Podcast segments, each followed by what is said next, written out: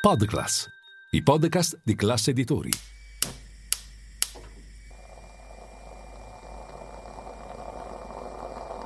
Buongiorno dal gruppo Classe Editori. Io sono Massimo Brugnone. Oggi è lunedì 17 aprile e queste sono notizie a colazione, quelle di cui hai bisogno per iniziare al meglio la tua giornata.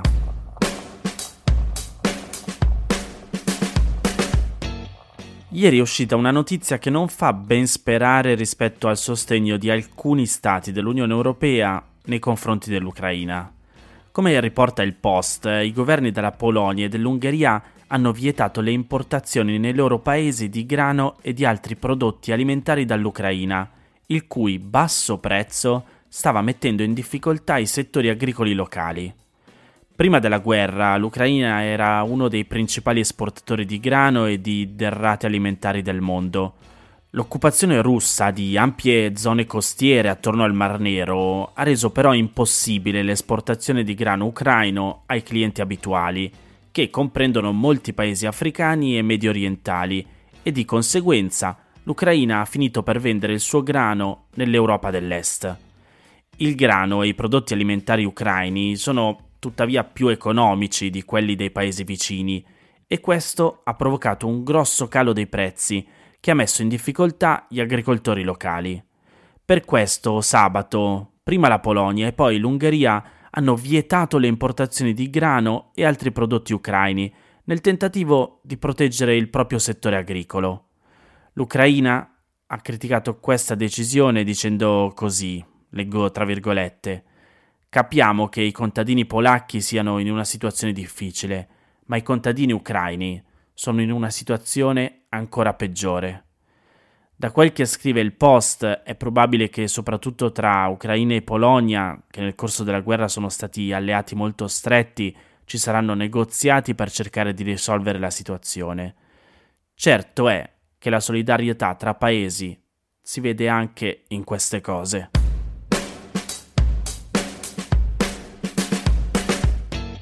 Rimango in tema di guerra in Ucraina e mi sposto in Italia, però, perché su Milano Finanza c'è un interessante articolo di Andrea De Eugeni che spiega come dopo oltre un anno il mega yacht dell'oligarca Melninchenko, ancorato nel Golfo di Trieste, è già costato 9 milioni ai contribuenti, cioè a tutti noi. Di cosa stiamo parlando? A marzo dell'anno scorso lo yacht è stato messo sotto sequestro in esecuzione delle sanzioni decise dall'Unione Europea contro gli oligarchi russi. Quello di cui stiamo parlando però non è un semplice yacht, ma la barca a vela più grande del mondo, che tenere ormeggiata nel nostro mare quindi ha il suo costo.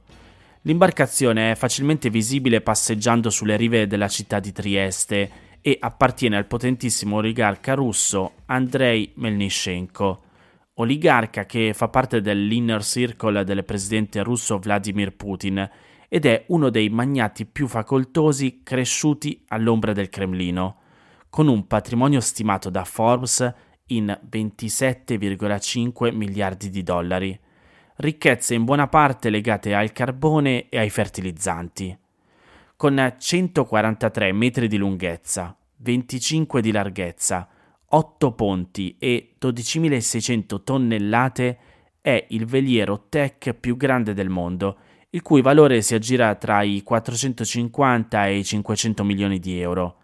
Batte bandiera dell'isola di Man e da qualche mese è al centro di una disputa davanti al Tar del Lazio tra una società straniera che ha impugnato il sequestro e precisa di non far parte della lista nera di Bruxelles. Durante il sequestro, infatti, la proprietà è passata da Melnishenko a un trust, cambiando bandiera, quella della Sierra Leone, e dalla comunicazione dell'oligarca hanno fatto sapere che tra il paperone russo e il trust non vi è alcun legame. L'avvocatura dello Stato, però, che sostiene le ragioni della Guardia di Finanza che ha effettuato il sequestro, si è opposta a questo, dicendo che durante il congelamento la proprietà di un bene non può passare di mano, quindi niente di sequestro. Intanto però i costi salgono a circa 700-800 mila euro al mese.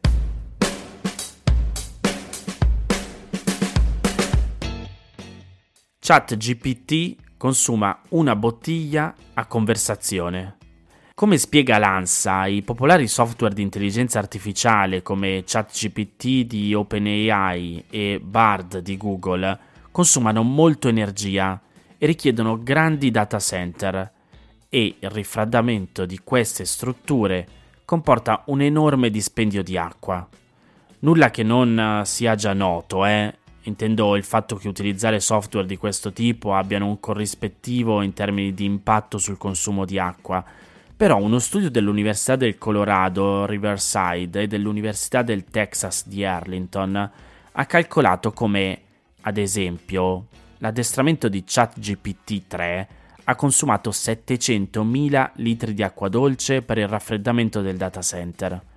Un quantitativo sufficiente a realizzare 370 auto BMW o 320 Tesla, mentre lo scambio di conversazioni di un utente medio con ChatGPT equivale al consumo di una bottiglia di acqua. Ora, data la popolarità senza precedenti di questi chatbot, i ricercatori temono che tutto questo consumo di acqua possa avere un impatto preoccupante sulle forniture idriche in rapporto alla crescente siccità e ai problemi ambientali. I ricercatori si aspettano tra l'altro che questi consumi idrici aumenteranno ulteriormente con i modelli più recenti come ChatGPT 4, che si basano su un insieme una elaborazione più ampia di dati rispetto ai software precedenti.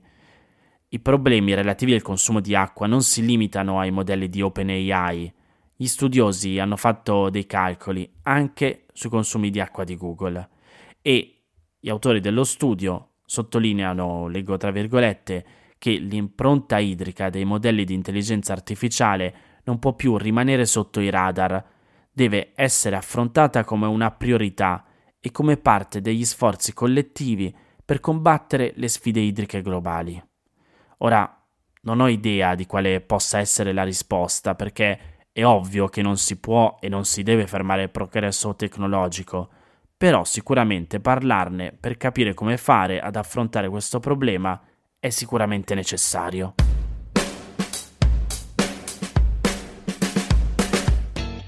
Queste erano le notizie a colazione di oggi. Se volete suggerirmi alcune notizie o mandarmi i vostri commenti su quelle trattate, potete scrivermi all'indirizzo notiziacolazione@class.it. Se volete rimanere aggiornati c'è il canale Telegram di Notizia Colazione. Nel sommario della puntata trovate il link per gli altri podcast del gruppo Classe Editori. Io vi aspetto domani per iniziare insieme una nuova giornata. Un saluto da Massimo Brugnone.